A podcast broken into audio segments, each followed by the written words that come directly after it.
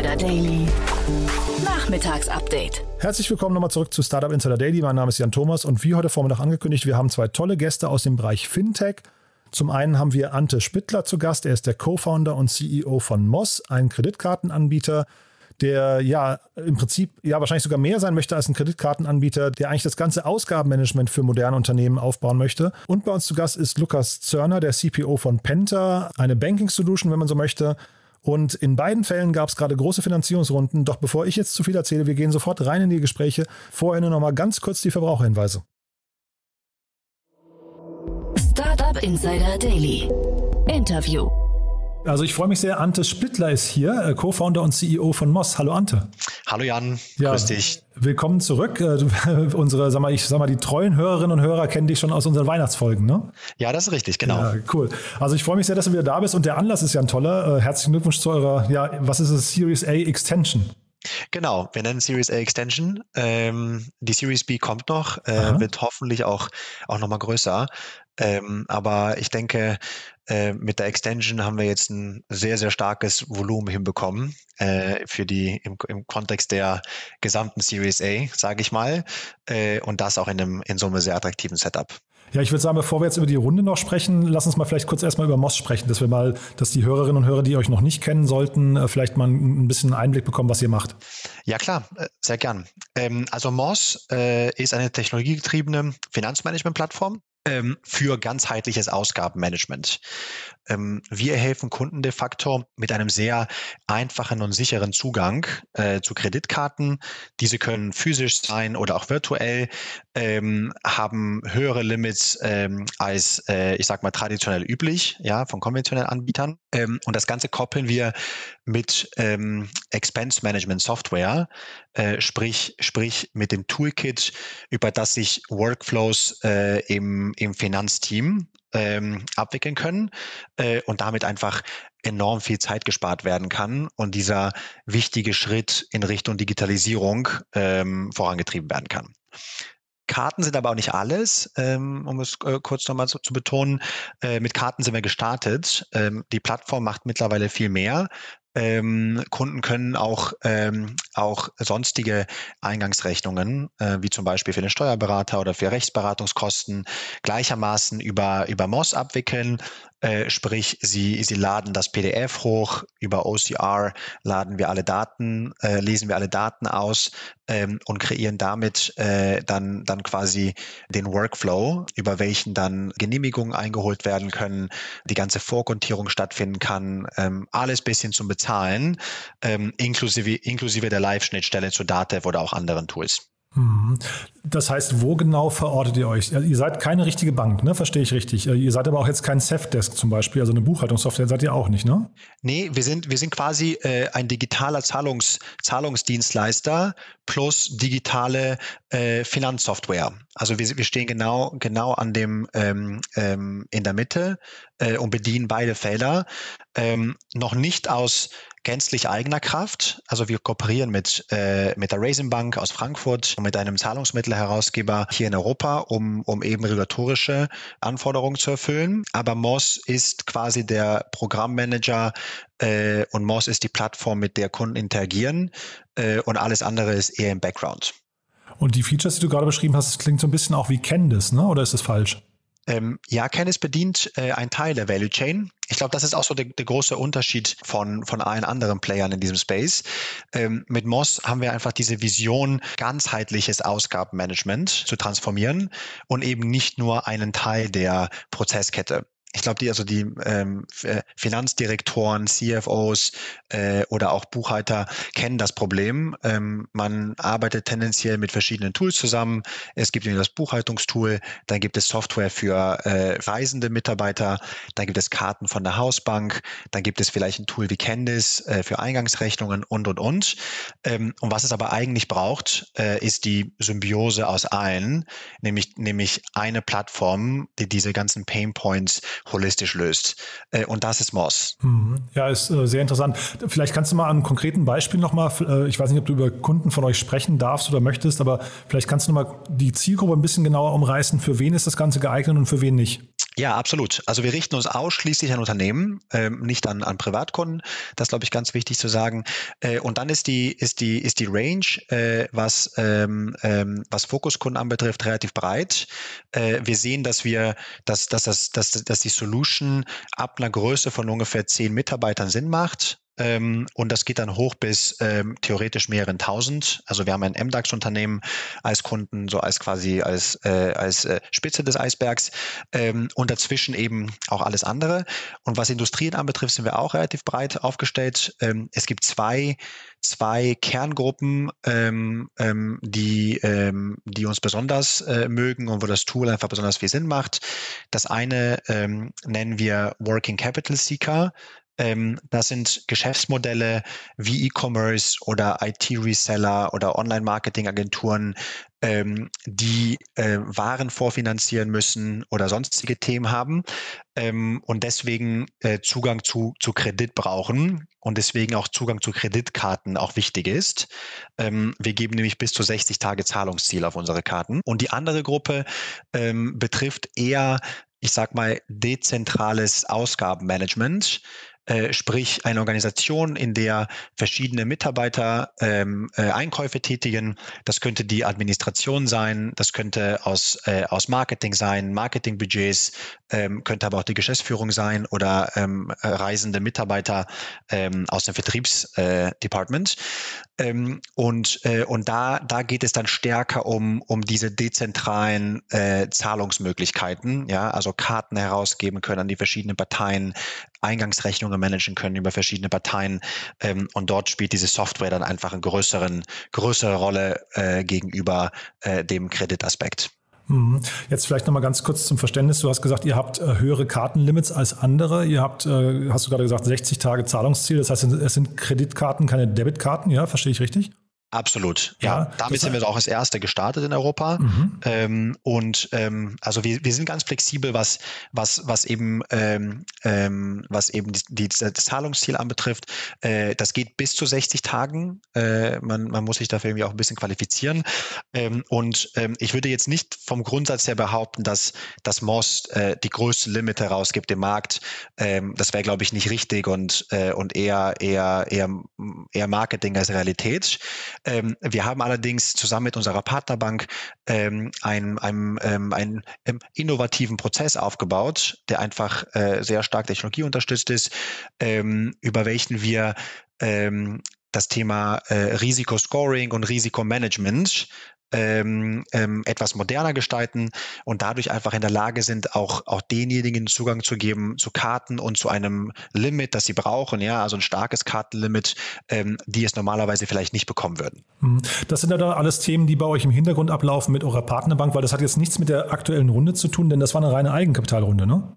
Ja, absolut, genau. Ähm, es war eine reine Eigenkapitalrunde und äh, ganz richtig, das Thema Liquidität äh, für die Kartenzahlungen ist natürlich schon sehr relevant, ähm, aber das machen wir gemeinsam mit unserer Partnerbank. Mhm. Jetzt sprechen wir interessanterweise direkt am Tag, nachdem ich mit Paula Hübner über die Ramp-Runde in Amerika gesprochen habe. Äh, und das ist ja total spannend, wahrscheinlich auch für euch. Ne? Wie hast du da, da drauf geguckt? Ja, absolut. Also Wahnsinnswachstum und äh, Wahnsinnsbewertung und äh, Wahnsinnsvolumen, ja. ich glaube, das kann man, kann man nicht anders sagen. Ähm, ich denke, ähm, ein Thema wird dadurch immer klarer und man, man sieht es ehrlicherweise auch in Europa ähm, die gesamte Kategorie und der gesamte Bereich äh, der, ich sag mal, Digitalisierung des Finanzmanagements ähm, bei KMUs und bei SMBs ist einfach sehr präsent und ist jetzt bereit für Disruption. Und überall auf der Welt ähm, gibt es Geschäftsmodelle, die in dem Kontext sich etablieren äh, und die auch sehr gut performen. In Mexiko gibt es das Clara-Team.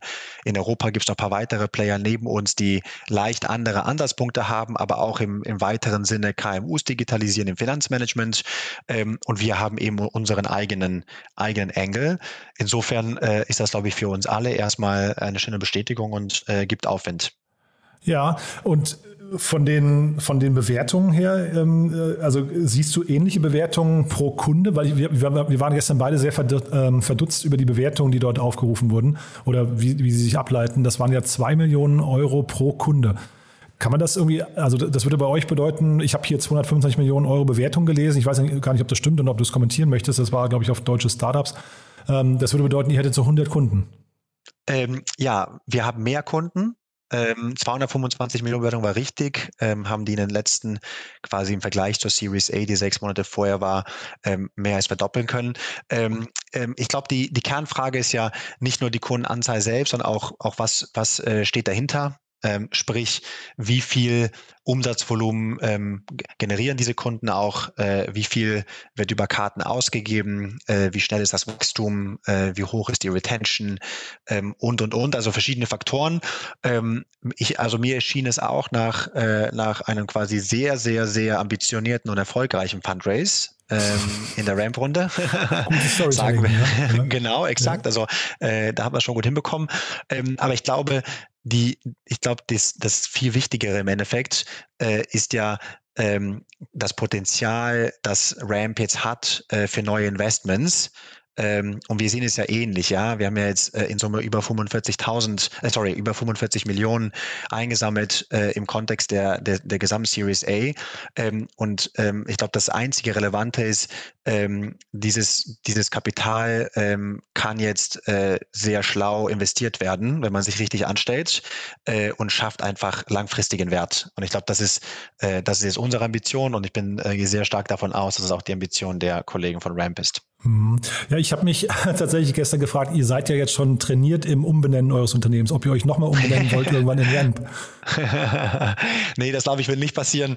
Äh, ja, wir hatten schon eine, eine, eine offizielle Umbenennung. Äh, ich darf auch sagen, dass das äh, durchaus ein sehr großer prozessualer Pain ist. Ja, also jeder, der schon mal gemacht hat, wird wissen, äh, dass es dann doch viel, viel mehr Aufwand ist, mhm. als man initial schätzen würde. Ja, aber das heißt also, die Frage damit verbunden war ja, also Ramp hat ja jetzt äh, eine volle Kriegskasse und die sind ja auch schon auf Akquise-Tour. Das war jetzt zwar nur so ein kleines äh, Negotiation as a Service Startup. Ich glaube, äh, Bayer oder so hießen die, ne? Ähm, ähm, die sie da übernommen haben. Aber du glaubst jetzt nicht, dass sie sich in Europa irgendwie einkaufen? Ähm, ich kann es mir jetzt auf der kurzfristigen Zeitleiste nicht vorstellen, ähm, aber man, man, man, man lernt ja immer Neues, ja. Ähm, ich glaube, der, die Heimatmärkte, also der, der pan-europäische Markt ähm, sowie, der, sowie der amerikanische Markt ist einfach wahnsinnig groß ähm, für uns ist ja eines der nächsten Themen, international zu gehen, also auf den ersten Markt außerhalb Deutschlands. Ähm, und ich gehe sehr stark davon aus, dass Ramp einfach noch sehr viel Platz für Wachstum hat äh, in den USA. Ähm, und ehrlicherweise ist das regulatorische Umfeld einfach ein ganz anderes. Das heißt, so einfach ist es nicht, äh, hier Fuß zu fassen. Spricht jetzt nicht dagegen, dass sie auf Einkaufstour gehen, äh, aber das, das, das schaue ich mir da sehr gerne. Sagen, ne? ja, da schaue ich mir da sehr gerne, äh, sehr gerne an. Ja. Also ihr seid nicht in Gesprächen, höre ich raus, ja? Nein, also wir haben, wir haben Wahnsinn, Wahnsinns äh, Wachstumsambitionen. Mhm. Ähm, diese Runde war ja sehr kompetitiv, die wir gemacht haben. Es gab, es gab zahlreiche andere Angebote von, von anderen Investoren äh, und wir haben uns nachher für das Setup entschieden, was uns am stärksten schien. Äh, und das war gemeinsam mit, äh, mit Valar und den Bestandsinvestoren. Ähm, und äh, wir werden jetzt äh, ganz klar uns auf unser eigenes Wachstum fokussieren. Mhm. Nee, finde ich, finde ich gut. Man darf aber auch nicht vergessen, du hast Move24 mitgegründet. Ne? Das heißt, du kennst das schon wie so eine, so eine richtige ich weiß nicht, so eine dreckige Schlacht mit einem Wettbewerber irgendwie ausgehen kann, ne? Ja, also in, in, in jedem Falle äh, äh ist äh, äh, belebt der Wettbewerb den Markt in jeglicher Hinsicht, ja. ja. Also das, das kann dann schon auch, auch äh, spannend werden, ja. Ja, ja, nee, aber du müssen wir jetzt auch gar nicht so sehr vertiefen. Aber das heißt, Ramp ist schon so ziemlich genau das, was ihr auch macht. Und jetzt haben die dieses Negotiation as a Service Startup eingekauft. Das gibt es ja in Deutschland auch mit Sestrify. Ne? Ähm, seid ihr da in Gesprächen? Ähm, nein, absolut nicht. Also da gibt's da gibt's gar keine Gespräche. Ich glaube, wir, wir fokussieren uns auf jetzt sehr stark auf, auf unseren, äh, auf, äh, auf unseren Kern. Ähm, das sind ja, das sind ja auch einige, einige Themenbereiche. Also ich meine, ähm, A müssen wir einmal das Thema äh, äh, Bezahlmethoden äh, und, ähm, und Bezahlinstrumente noch weiter äh, aufbrechen. Neben, neben Karten ähm, sollen demnächst auch ähm, Banküberweisungen, also Wire Payments äh, mit, mit äh, abgewickelt werden über MOS. Ähm, dann auf der zweiten Seite äh, das Thema Kredit. Ähm, ich hatte schon gesagt, 30, 60 Tage Zahlungsziel sind heute schon drin. Wir wollen das Ganze ausweiten auf Überkarten hinaus äh, sprich, dass Kunden ganz flexibel von ihrem, von ihrem Gesamtlimit ähm, entweder mit Karten ziehen können oder für sonstige Eingangsrechnungen. Ähm, und dann zu guter Letzt gibt es eben noch äh, ein sehr großes Spektrum an äh, Finanz, Finanzworkflows, ähm, äh, sprich alles, was, äh, was der CFO und der, der Controller und der Accountant ähm, an, an Prozessen hat, ähm, zu digitalisieren. Und da, da, ist noch, da ist noch viel Arbeit vor uns. Mhm. Ich hatte neulich die Gründer von Airbank hier im, im Podcast. Geht das auch so ein bisschen in die Richtung der Features, die ihr abdecken, äh, abdecken wollt? Ähm, ja, das Spannende bei, bei Airbank äh, ist, dass sie, dass sie ja mit, mit dem Thema Liquidität äh, und Visibilität auf Liquidität. Deswegen komme ich drauf, weil du CFO gerade sagst, ne? Richtig, genau. Und das, das ist ja eigentlich auch Teil des ganzen Toolkits. Ähm, wir haben ehrlicherweise generieren wir schon ziemlich viele Insights äh, auf dem Themenfeld. Ähm, wir im Rahmen des Risikoscorings äh, verknüpfen Kunden ihre, ihre Bankkonten. Dadurch erleichtern wir die Journey und wir gehen weg von, von, von manuellen Dokumenten, Jahresabschlüssen und, und, und, sondern kriegen somit ähm, ein ähm, quasi ein hybrides Konstrukt, was einfach schneller und effizienter funktioniert. Ähm, insofern, insofern sind wir gar nicht so weit weg, äh, einfach vom, vom, äh, vom, vom Kern. Ähm, aber jetzt zunächst einmal äh, weiterhin Vollfokus auf Bezahlinstrumente und Finance Workflows. Mhm. Aber bei Ramp gestern im Artikel, glaube ich, auf TechCrunch war das, ähm, war zu lesen, dass die sich eigentlich als Software-as-a-Service-Unternehmen begreifen, also nicht als, ne, nicht, nicht Kreditkarten. Ähm, und das höre ich bei dir auch so raus, dass ihr im Prinzip hinterher eigentlich ein ganzes Toolkit anbieten an, möchtet. Ich frage das deswegen, weil vielleicht könntest du mal ganz kurz erzählen, wie ihr überhaupt Geld verdienen möchtet. Ja, gerne, genau. Also äh, zur ersten Frage, ja, es ist ein, ein ganzes Toolkit. Äh, wir nennen das ähm, All-in-One-Solution oder ganzheitliches Ausgabenmanagement. Ähm, und, ähm, und wie wir Geld verdienen wollen, ähm, also das ist relativ klar, auch heute schon. Äh, zum einen erhalten wir eine äh, äh, Vergütung von Mastercard. Äh, das ist die Interchange äh, für alle Transaktionen, die über die Karten stattfinden. Ähm, des Weiteren entrichten ähm, Nutzer und Unternehmen ähm, eine SaaS-Fee für die Nutzung der Software. Ähm, und je stärker wir in das Thema Kredit gehen, desto relevanter wird auch dieser, dieser Strang. aktuell ähm, kommen, kommen, kommen die Karten ohne eine Gebühr äh, für das Zahlungsziel. Das heißt, für den, für den Nutzer selbst äh, kostet die Nutzung der Karte zunächst einmal nichts, mhm. abgesehen von der SaaS-Fee. Mhm, ja, finde ich interessant, weil das heißt, im Endeffekt könntet ihr eigentlich wahrscheinlich an dem Kreditvergabegeschäft ziemlich stark partizipieren, ne? weil da habt ihr viele Insights, wisst eigentlich genau, also das, das ist wahrscheinlich ein, ein spannender Bereich, den ihr sogar bestehenden Banken abknapsen könnt, ne? Ähm, absolut. Ich glaube, äh, im Endeffekt jeder unserer Kunden, also fast jeder, hat bereits ein bestehendes Setup und 95 Prozent äh, der Kunden haben ein, ein Setup mit einer, mit einer Hausbank ähm, also Sparkasse, Commerzbank, äh, alles, was man so kennt. Ähm, und, ähm, und da, da setzen wir vordergründig an, äh, die verdrängen wir ähm, und zwar relativ einfach durch, durch einfach deutlich bessere Anbindung an Systeme, äh, durch, durch die ganzen ähm, äh, Expense, Expense Workflows und durch einfach ein deutlich flexibleres äh, Karten- und Zahlungsmanagementsystem. Man kann ja bei uns mit einem Klick äh, einen Mitarbeiter hinzufügen zur Plattform und dann ist es noch ein weiterer Klick um virtuelle oder physische Karten für diesen Mitarbeiter zu kreieren. Äh, und das, das kann, das kann, äh, das können die Incumbents äh, einfach nicht, nicht leisten. Mhm. Ja, ich hatte, glaube ich, vor einem Jahr oder so, das ist ein älterer Artikel gesehen, dass irgendwie 25 Prozent eurer Kunden mehr als 30 Karten im Einsatz haben. Ist das so eine ungefähre Größenordnung? Ist, äh, es wird immer mehr. Es wird immer mehr. Ich glaube, ähm, was wir auch versuchen zu etablieren, oder wo wir zumindest mal, was, was das Thema ähm, Education anbetrifft, uns, uns stark engagieren, ist, dass man die Karten weniger als, ähm, weniger als, ähm, als ein statisches physisches Produkt sieht, sondern eher als ein Mittel, um, um, die Transakt um eine Transaktion zu verknüpfen ähm, mit, mit einem Prozess. Also ganz konkret, ähm, wir, wir ähm, ermuntern unsere Kunden für jeden, äh, für jede Software-Subscription ähm, eine einzelne virtuelle Karte zu hinterlegen. Äh, und so lässt sich nämlich der gesamte Prozess von Transaktionsfindet statt. Wofür war die Transaktion? Für welchen Merchant?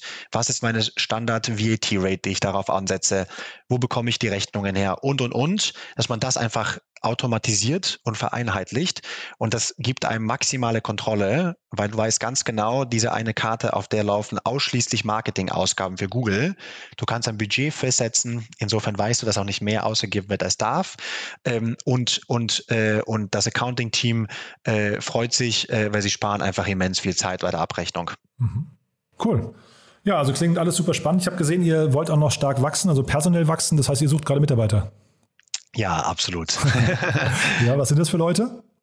Ähm, ah, in ganz unterschiedlichen Bereichen. Also ich glaube, äh, wir werden äh, überall größer. Ähm, die, die, Fokus, die Fokusgebiete äh, liegen wahrscheinlich bei, bei Sales, äh, also Commercial Development äh, und in dem gesamten äh, Produkt-Technologiebereich. Ähm, da ist wahrscheinlich die allermeisten äh, vom Headcount. Ähm, aber wir suchen auch im Finance-Team, im Operations-Team, im Marketing-Team, äh, also eigentlich überall. Hm. Und dann sagst du vielleicht nochmal kurz, also wenn da sich jemand angesprochen fühlen sollte, eure Teamkultur, wie würdest du die beschreiben? Ich glaube, die, also sehr hoher Fokus auf äh, Autonomie. Ähm, wir legen viel Wert auf einen ähm, auf einen ähm, Recruiting-Prozess, bei dem wir bei dem wir ähm, einfach das das intrinsisch motivierte äh, Talent abgreifen, welches welches Spaß an der auf, an der Arbeit hat, äh, welches es nicht tut, ähm, ausschließlich zum, zum Zweck der Lebensunterhaltungsfinanzierung, das einfach ähm, auch, auch diese Vision mitträgt ähm, und dann eigenständig die Themen erarbeitet. Und dadurch schaffen wir viele Freiräume. Ähm, Corona hat uns ähm, entsprechend auch nicht geschadet, äh, zumindest nicht merklich. Ähm, und äh, so schaffen wir eine Kultur, in der jeder äh, sich als, als, als Eigentümer und als Owner seiner Aufgabengebiete fühlt äh, und seinen Beitrag leistet äh, zum Wachstum der Firma. Super. Ante, dann war das ein toller, schneller Ritt, muss ich sagen. Viele interessante äh, Fakten, muss ich sagen. Und ich habe selten so viele andere Startups äh, quasi herangezogen, um einzuordnen, so äh, abzustecken, wo ihr euch bewegt. Aber ich finde, du hast es sehr gut, äh, sehr gut erklärt. Ich höre raus, du hast ja gerade schon angeteasert, da kommt demnächst eine, möglicherweise eine weitere Runde und dann freue ich mich, wenn wir weitersprechen. Absolut. Vielen lieben Dank, hat Spaß gemacht und dann bis bald. Startup Insider Daily. Interview.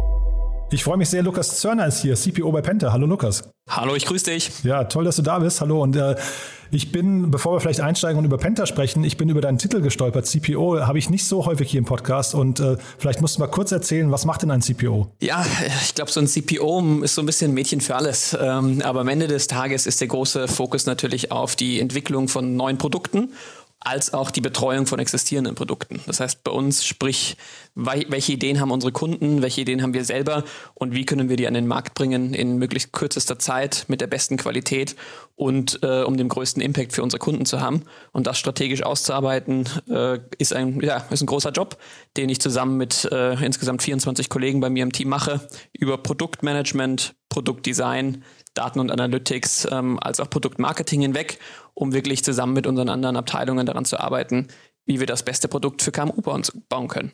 Mhm. Ähm, das heißt, es ist so eine Art Product Ownership, kann man sagen, ja? Ja, würde ich so sagen, genau. Ja. Und jetzt hast du gerade gesagt, 24 Personen. Wie groß ist denn euer Team insgesamt, also von, von Penta?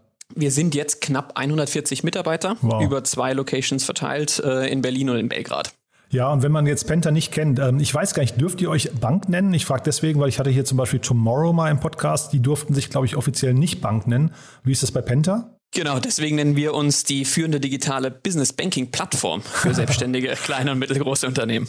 Und was, also ich hatte das damals gar nicht hinterfragt. Woran liegt das? Also ist das mal wieder so eine, ich weiß nicht, so eine äh, lobbyistische Geschichte oder woran liegt das, dass man sich dann offiziell nicht Bank nennen darf? Wir nutzen ja im Hintergrund den Bankingpartner Solaris Bank. Mhm. Das ist die voll regulierte Bank äh, unter der BaFin-Aufsicht und dementsprechend darf sich die Solaris Bank Bank nennen. Und wir sitzen quasi oben drüber drauf, um mit unseren Mehrwertservices äh, Produkte für die Kunden zu liefern. Und dementsprechend sind wir jetzt nicht die Bank und dürfen uns deswegen auch nicht Bank nennen, ähm, bieten aber natürlich über unser Produkt, äh, über, über unsere Plattform zusammen verschiedene Banking-Produkte, äh, verschiedene Anbieter an. Ja, also ich, ich kann aus Kundensicht, wir sind ja Kunde der Pentabank, äh, ich kann sagen, man merkt das nicht. Also es fühlt sich an wie eine Bank. Äh, ich frage nur nach dieser Spitzfindigkeit, weil das irgendwie für mich ein bisschen merkwürdig klingt. Ihr habt einen ziemlich guten Lauf, äh, liest man. Ne? Jetzt habt ihr die nächste Finanzierungsrunde abgeschlossen. Ähm, ich weiß nicht genau, weil ich beziehe mich jetzt hier nur auf Presseartikel, was davon bestätigt wurde und was davon nicht bestätigt wurde. Vielleicht kannst du mal aus deiner Sicht schildern, wie die Finanzierungsrunde abgelaufen ist. Ja, also ich glaube, was halt super spannend an dieser Finanzierungsrunde war, ist, dass wir ein extrem starkes Interesse unserer Bestandsinvestoren hatten. Das heißt, wir haben uns hier wirklich fokussieren können darauf, äh, die Strategie, unsere Plattformstrategie weiterzuentwickeln äh, und auch das Marketing jetzt noch weiter hochzufahren und gleichzeitig aber beim Thema Finanzierungsrunde den vollen Support unserer bestehenden Investoren zu haben. Und das ermöglicht uns natürlich jetzt äh, den, ja, die, die Möglichkeit, dass wir eben nicht äh, großen, äh, große Funding-Runden draußen drehen müssen, dass wir nicht äh, lange in den Finanzierungsgesprächen sind, sondern wir konnten in extrem kurzer Zeit äh, mit unseren bestehenden Investoren hier die Finanzierungsrunde schließen, um jetzt wieder Vollgas zu geben äh, auf das Thema Weiterentwicklung der Plattformstrategie, als auch ähm, Ausbau zum Beispiel beim Thema Marketing, um wirklich das beste, beste Angebot für KMU in Deutschland zu bauen. Mhm. Ich hatte Barbot Namini von HV Capital, die ja auch bei euch investiert sind, äh, neulich im Podcast. Der ist ja bei euch im Beirat und der sprach schon davon, dass ihr einen ziemlichen Lauf habt. Ähm, zeitgleich hat aber die, äh, das Magazin Finance Forward geschrieben, ihr, ihr investiert euch weiterhin oder finanziert euch ähm, nach der Eichhörnchen-Methode. Das habe ich nicht so ganz verstanden. Ja, ich glaube, wenn man sich die, die letzten paar äh, Erweiterungen unserer Funding-Runden anschaut, äh, haben wir genau dieses Prinzip immer weitergemacht wir haben mit Bestandsinvestoren gesprochen, die, die ja das Unternehmen kennen, die das Unternehmen sich anschauen und extrem interessiert daran sind, dass wir weiter ausbauen. Und deswegen haben wir eine extrem starke ja, Stärkung unseres Signals bekommen, dass eben Bestandsinvestoren so interessiert daran sind, Penta äh, weiter zu wachsen zu lassen und weiter zu investieren.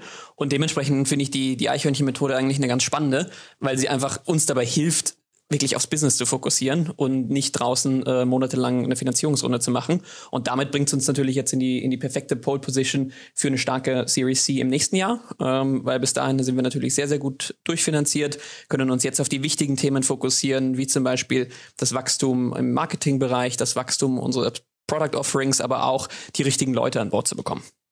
Kannst du uns mal so ein bisschen mitnehmen auf die Reise? Äh, also wie, wie ist das denn? Worauf muss man denn achten, wenn man eine Bank aufbaut? Also erstmal vielleicht beginnt es ja mit der, der Frage der Idee. Also ich, ich habe gesehen, du warst ja auch vorher schon äh, Gründer einer, einer Banking Solution, wenn ich es richtig verstanden habe. Ne?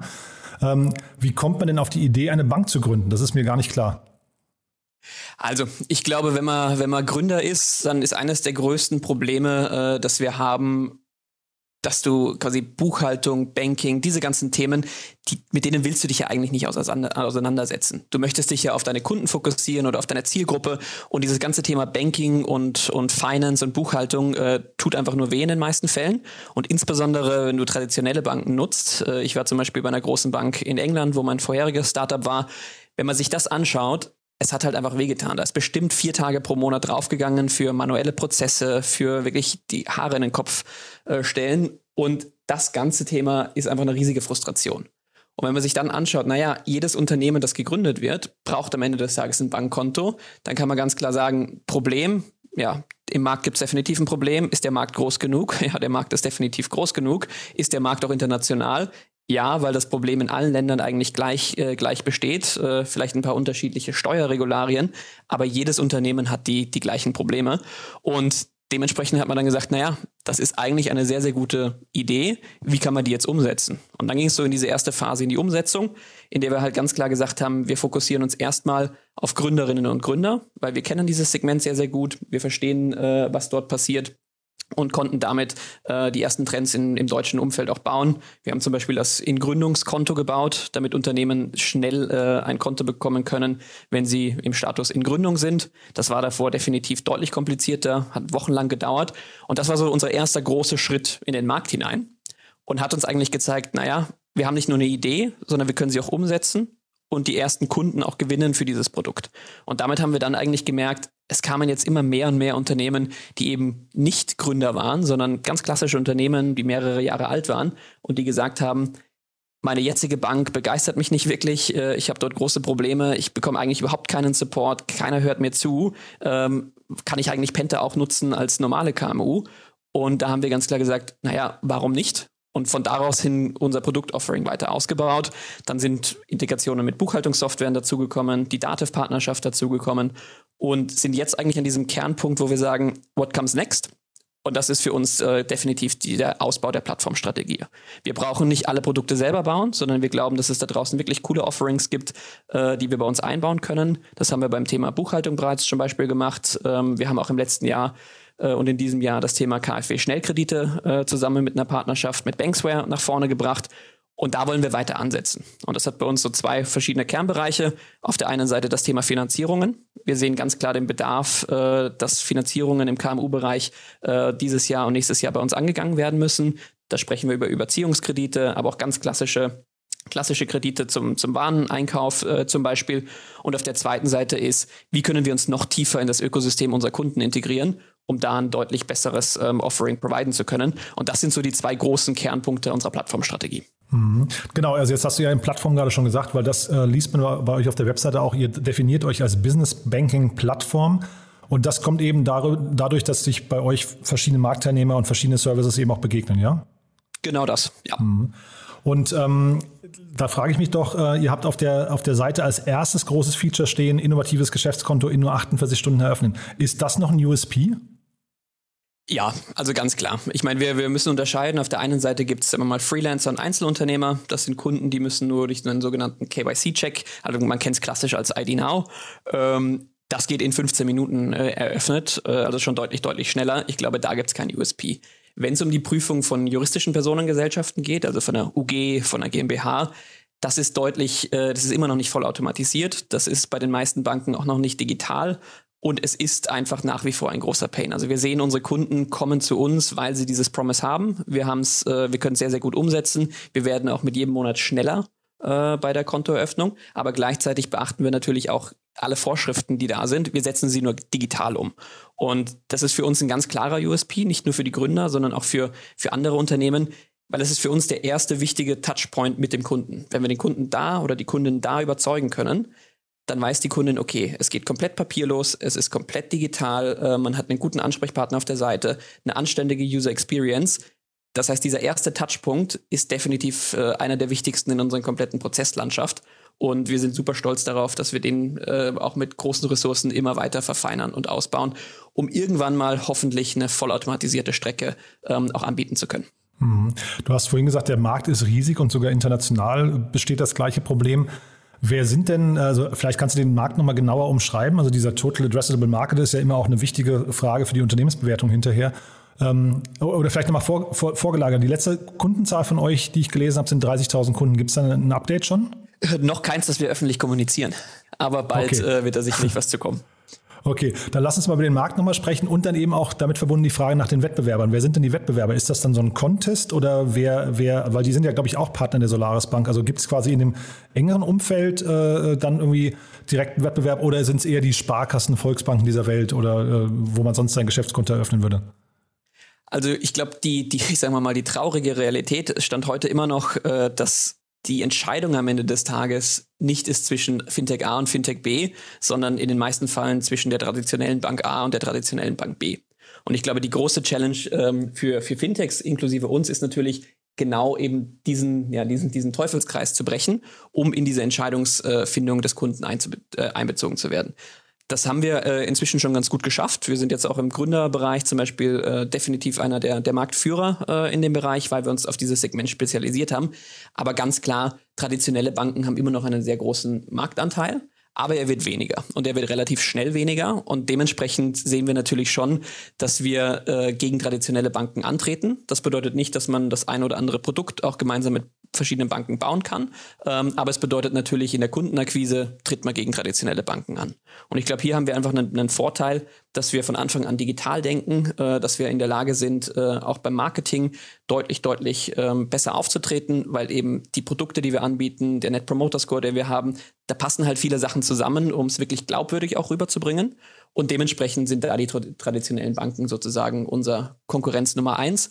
Und natürlich hast du dann gleichzeitig im, im klassischen Fintech-Bereich noch verschiedene Wettbewerber, sei es jetzt ein Konto aus Frankreich oder eine Holvi aus Finnland ähm, oder auch natürlich eine Contest hier, hier auch aus Berlin. In den meisten Fällen, was wir aber sehen, ist, es wird sich sehr stark fokussiert auf den Freelancer, auf den Einzelunternehmer, sagen wir mal, mit wenigen Mitarbeitern, mit weniger Geschäftskomplexität und wir sehen ganz klar, diesen Teil machen wir, aber wir fokussieren uns insbesondere auch, auch auf die juristischen Personen, auf wachsende Unternehmen, auf viele Startups und digitale Unternehmen, die, die mehrere hundert Mitarbeiter inzwischen schon haben, um auch für die die Business Banking Plattform zu bekommen. Das heißt, wir wollen deutlich breiter spielen im, im, ja, im Marktsegment, ähm, sowohl bei den Segmenten, die wir ansprechen, als auch bei, den, bei der Komplexität äh, des Endkunden oder der Endkundin. Und das sind für uns so die, die großen Unterscheidungspunkte zu, zu unseren Wettbewerbern. Hm, jetzt hast du gerade so im Nebensatz gesagt, die traurige Realität und hast das damit äh, über die äh, bestehenden etablierten Banken gesprochen. Was ist denn dein Blick auf die etablierten Banken? Also, ich glaube, etablierte Banken spielen definitiv eine wichtige Rolle äh, in der Unternehmenslandschaft. Äh, was man aber ganz klar in Deutschland zum Beispiel sieht, ist, Im Mittelstand, also im klassischen großen Mittelstand, da sind viele Produkte, die angeboten werden, eigentlich in Ordnung. Das Setup funktioniert äh, für die großen Mittelständler, für die Großkonzerne, sei es jetzt eine Siemens oder eine E.ON, da funktioniert das Setup eigentlich schon ganz in Ordnung. Wenn es aber darum geht, KMU, also wirklich das Rückgrat unserer Gesellschaft äh, auf der wirtschaftlichen Seite anzusprechen, da tun sich meiner Meinung nach die größten Banken immer noch sehr, sehr schwer, diese Zielgruppe zu verstehen, die Zielgruppe einschätzen zu können, als auch die Zielgruppe wirklich auf einem, äh, auf einem ja, ansprechen zu können in einer Art und Weise, ähm, dass man wirklich ganz klar sagen kann, dass sich die Kunden verstanden fühlen und dass die Kunden merken, dass die Bank wirklich, ähm, they care for me, dass sie wirklich wollen, dass, dass man wächst. Wir sehen ganz viel Kundenfeedback, die sagen, naja, er war, er oder sie war jetzt 20 Jahre bei einer großen Bank, die nehmen einen nicht unbedingt ernst, die helfen einem nicht mehr wirklich ähm, und Penta, er, da erwarten die Kunden einfach, dass es anders funktioniert und das tut's auch. Das heißt, ich glaube, man sieht einen großen Teil des Marktes im, im oberen Segment, der wird eigentlich ganz gut bedient. Aber sobald es äh, an, die, an die kleineren KMU geht, da, da ist der Markt definitiv offen, weil diese Kunden einfach nicht wirklich äh, betreut werden und nicht wirklich abgedeckt werden. Nichtsdestotrotz äh, muss man natürlich auch ganz klar sagen, äh, dass Banken verschiedene Produkte liefern können, äh, sei es jetzt äh, Finanzierungsprodukte übers Balance Sheet, das sie anbieten können, oder, oder Trade Financing zum Beispiel. Da sind wir noch nicht. Und dementsprechend sagen wir ganz klar auf unserer Plattformstrategie, wir möchten auch mit Großbanken zusammenarbeiten, die ihre Produkte gegebenenfalls unseren Kunden anbieten können, solange es dabei hilft, unsere Kunden die richtigen Produkte anbieten zu können. Das heißt, wir sehen natürlich auf der einen Seite sie als große Wettbewerber, aber auf der anderen Seite auch als gegebene Partner, weil am Ende des Tages was zählt wirklich? Und das ist für die Kundin oder den Kunden das richtige Produkt zur richtigen Zeit am richtigen Ort anzubieten. Und wir wollen in der Mitte sitzen als Plattform, um genau dieses Versprechen dem Kunden gegenüber wahrzumachen. Hm. Und was würdest du sagen, welches Signaling äh, ging aus von dem Wechsel von Markus Pertelwieser zu euch? Ähm, weil es könnte ja so sein, dass man sagt, naja, da hat jemand sehr gute Insights ähm, äh, in das Geschäftsmodell einer etablierten Bank, einer der oder wahrscheinlich der größten deutschen Bank ähm, und äh, hat dann für sich festgestellt, er ist bei dem Fintech besser aufgehoben. Da, da steckt ja sehr viel Aussagekraft drin, oder? Ich glaube, Markus ist zum Beispiel jemand, er hat extrem viele Ideen. Er war einer der Vorreiter der Plattformökonomie, des Plattformgesellschaft ähm, in Deutschland schon seit Jahren. Und dementsprechend waren wir super happy, äh, dass wir Markus gewinnen konnten, äh, bei uns dazu zu stoßen. Er hat ganz klar verstanden, wie, wie funktioniert die traditionelle Welt. Er hat aber auch ganz klar verstanden, wie funktioniert die, die digitale Welt. Und genau, ich glaube, dieses Wissen von allen verschiedenen Seiten platziert ihn perfekt, um bei uns äh, ja, die Plattformstrategie weiterzutreiben und dabei zu helfen und, und es zu steuern, dass wir eben äh, uns jetzt als, als Plattform wirklich in Deutschland und Europa aufstellen. Und dementsprechend äh, kam es sehr, sehr gut an. Wir haben nur durchgehend positives Feedback äh, natürlich auch erhalten. Und in den letzten, ich glaube, jetzt sind es fast sechs Monate, äh, war die Zusammenarbeit sowohl im Managementkreis als auch in der Mitarbeiterschaft extrem positiv. Und ich bin super froh, dass Markus an Bord ist. Cool. Lukas, dann gib uns doch vielleicht ganz kurz zum Schluss nochmal einen Ausblick. Du hast ja schon gesagt, die Series C ist quasi in Vorbereitung und da habt ihr, da geht ihr jetzt quasi mit gestählter Brust rein äh, in die Verhandlungen. Was kommt denn so produktseitig noch? Also, das habe ich hier kurz angesprochen. Das eine Thema ist definitiv für uns die, der Kreditmarktplatz. Das heißt, wie können wir unseren Kunden und Kundinnen dabei helfen, schneller zu wachsen, vielleicht äh, ein paar Liquiditätsspitzen äh, auszugleichen. Und da werdet ihr auf jeden Fall ähm, am Anfang des nächsten Jahres äh, Erweiterungen sehen, sei es jetzt ein Überziehungskredit oder auch gegebenenfalls ähm, schon die ersten ja, größeren Kreditprodukte zusammen mit Partnern. Da sind wir sehr, sehr aktiv. Ich glaube, natürlich gibt es noch das, äh, das große Thema Apple Pay. Das wird auch innerhalb der nächsten sechs Monaten diesmal wirklich auf jeden Fall kommen, weil wir es ganz klar sehen, ähm, dass jetzt auch die richtige Zeit dafür ist, äh, das bei uns anzubieten. Und dann wird man nach und nach auch weitere Verbesserungen im Kundenservice sehen. Das heißt, wir wollen unserem Kunden mehr Möglichkeit geben, mehr Tätigkeiten selber zu machen, ohne erst mit unserem Kundensupport in Kontakt zu kommen, damit unser Kundensupport sich weiter darauf fokussieren kann, besser zu beraten und mehr Mehrwert zu stiften. Und das sind so die drei großen Themenfelder, die wir da sehen. Und im nächsten Jahr werden wir dann einen großen Vorsprung oder Fortschritt im Bereich ähm, offene Plattformökonomie sehen. Das heißt, äh, Themen wie Open API sind große, große Themen, die wir uns momentan anschauen, um wirklich zu verstehen, wie können wir mit Kunden zusammenarbeiten, um die Integration zwischen den Systemen, die sie heute schon nutzen, und Penta noch deutlich tiefgehender zu bauen. Und das sind so die großen Themen, die wir auf der Produktseite sehen werden. Super. Lukas, dann vielen, vielen Dank für die ganzen Insights. Äh, vielleicht zum Schluss noch die Frage, sucht ihr gerade Mitarbeiter? Wir suchen äh, definitiv Mitarbeiter. Die schlausten Köpfe äh, sollten sich gerne auf jeden Fall bei uns melden. Und zusammen mit unserem äh, neulich gelaunchten Jeder Mitarbeiter bekommt auch Unternehmensanteile, glaube ich, haben wir jetzt eine sehr gute Proposition geschaffen, in der wir gute Talente über ganz Deutschland, Belgrad, aber auch insgesamt über Europa hinweg äh, an Bord bekommen wollen. Und das positive Feedback so far zeigt uns, äh, dass wir da, glaube ich, auf dem richtigen Weg sind. Also wir suchen auf jeden Fall nach neuen starken Talenten. Super. Dann würde ich sagen, zu dem Thema äh, Unternehmensanteile für Mitarbeiter machen wir nochmal einen separaten Podcast. Da hören wir uns an anderer Stelle nochmal, ja? Super. Vielen, vielen Dank. Startup Insider Daily, der tägliche Nachrichtenpodcast der deutschen Startup-Szene. So, das war's für heute Vormittag. Das waren Ante Spittler, der Co-Founder und CEO von Moss und Lukas Zörner, der CPO von Penta. Ich glaube, es war mega spannend und ja, vielleicht nochmal die Bitte an euch, wenn euch jemand einfällt, der sich für Fintechs interessiert oder für Gründung oder für den Aufbau eines schnell wachsenden Unternehmens und, und, und, also für die Startup-Szene im Allgemeinen, dann am besten mal vielleicht kurz hinweisen auf diesen Podcast, speziell auf diese Folge, denn ich glaube, da steckt dann natürlich wieder sehr viel drin. Wir freuen uns immer über Hinweise, Weiterempfehlungen, über äh, eure Bewertungen auf Apple iTunes oder Apple Podcast. Damit helft ihr uns am allermeisten, diesen Podcast bekannt zu machen. Dafür vorab schon mal vielen Dank. Und ansonsten freue ich mich, wenn ihr morgen wieder einschaltet. Bis dahin, euch einen wunderschönen Tag und alles Gute. Ciao, ciao.